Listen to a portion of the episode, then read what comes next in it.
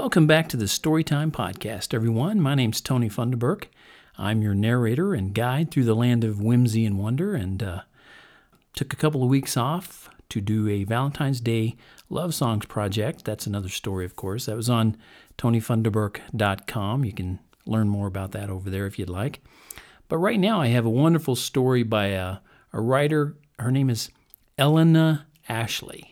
And this story is called The Dragon Rock. I think you'll really enjoy it. And so uh, sit back, make yourself comfortable, get some uh, popcorn or uh, chocolate, whatever you like, some hot chocolate, maybe a uh, nice pillow, whatever makes you comfortable.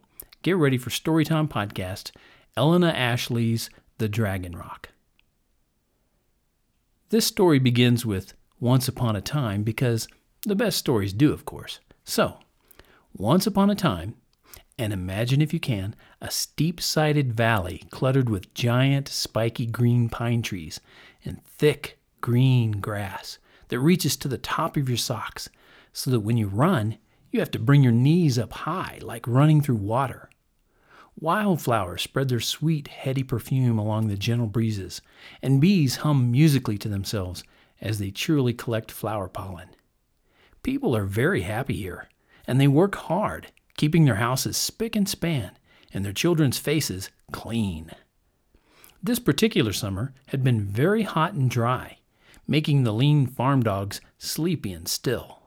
Farmers whistled lazily to themselves and would stand and stare into the distance, trying to remember what it was that they were supposed to be doing.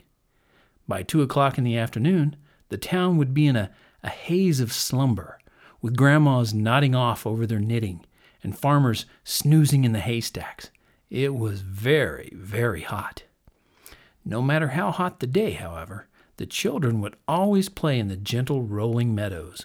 With wide brimmed hats and skins slippery with sunblock, they chittered and chattered like sparrows as they frolicked in their favorite spot. Now, their favorite spot is very important to this story because in this particular spot is a large, long, scaly rock that looks amazingly similar to a sleeping dragon. The children knew it was a dragon. The grown ups knew it was a dragon.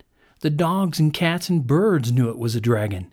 But nobody was scared because it never, ever moved. The boys and girls would clamber all over it, poking sticks at it and hanging wet gumboots on its ears. But it didn't mind in the least. The menfolk would sometimes chop firewood on its zigzag tail because it was just the right height, and the ladies' weaving group often spun sheep fleece on its spikes. Often on a cool night, when the stars were twinkling brightly in a velvet sky and the children peacefully asleep, the grown ups would settle for the evening with a mug of steaming cocoa in a soft cushioned armchair. Then the stories about how the dragon got there began. Nobody knew for sure. There were many different versions depending on which family told the tale. But one thing that everybody agreed on was this In times of trouble, the dragon will wake and free the village by making a lake. This little poem was etched into everybody's minds. The days went by slowly, quietly, and most importantly, without any rain. There had been no rain in the valley for as long as the children could remember. The wells were starting to bring up muddy brown water, and clothes had to be washed in yesterday's dishwater. The lawns had faded to a crisp biscuit color, and the flowers drooped their beautiful heads. Even the trees seemed to hang their branches like weary arms. The valley turned browner and drier and thirstier every hot baking day. The townsfolk grew worried and would murmur to each other when passing with much shaking of heads and tut tuts. They would look upwards, searching for rain clouds in the blue, clear sky, but none ever came. The tale of the dragon cannot be true, said old Mrs. Grey Whistle, the shopkeeper. It hasn't moved an inch, I swear, replied her customer, tapping an angry foot. It was now too hot for the children to play out in the direct sun, and they would gather under the shade of the trees, digging holes in the dust and snapping little twigs. The dragon will help us soon, said one child. He must do something, agreed another. I'm sure he will. They all nodded in agreement. A week went by with no change, the people struggling along as best they could.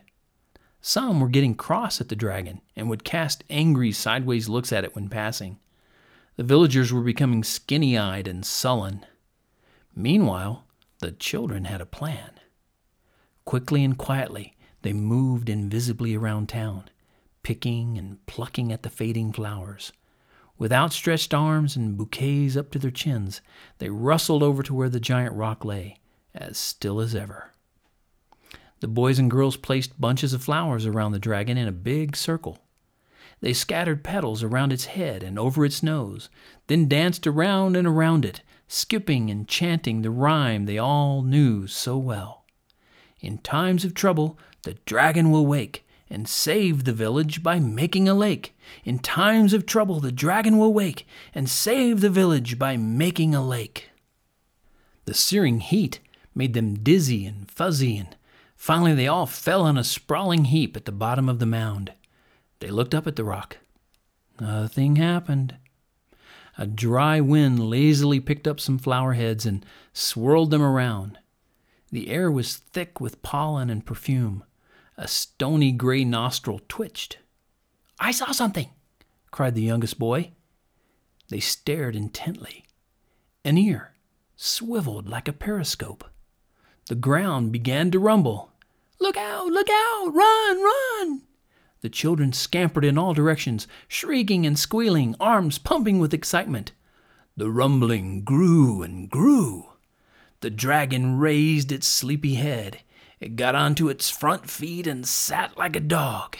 It stood up and stretched, arching its long, scaly back like a sleek tabby cat. It blinked and looked around with big, kind, long lashed eyes. And then its nostrils twitched and quivered again. The older folk were alerted by the screams and shrieks. The ladies held up their long skirts to run, and the men rolled their sleeves up, and soon the whole town stood together in a tight huddle at the foot of the hill, staring up at the large beast with mouths held open. Ah! Ah! Ah! The noise erupted from the dragon. Ah! Ah! The families gripped each other tighter and shut their eyes. Ah! Choo!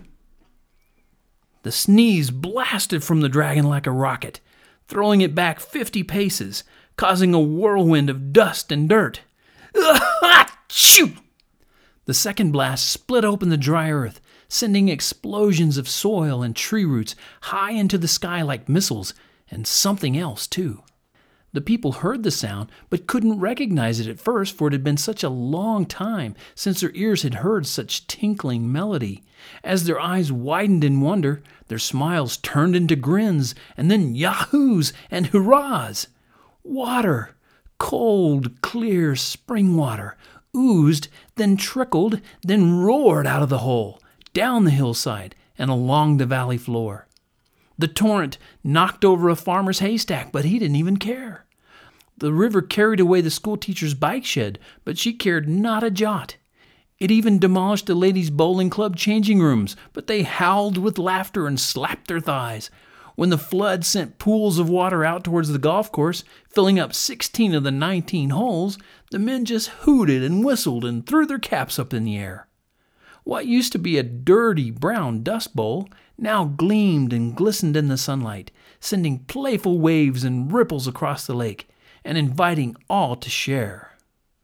Hmm, sighed the dragon sleepily, and showing his perfect movie star teeth, said, Seeing as I'm awake. And he lumbered forward with surprising grace and style, and disappeared into the cool dark water with a small wave of a claw and a flick of his tail. They never saw him again.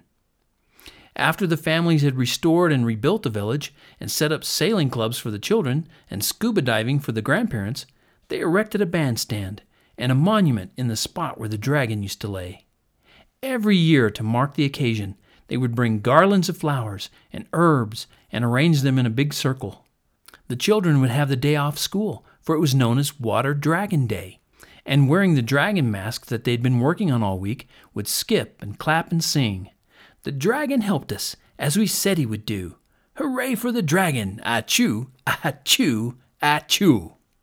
And that is the end of the story.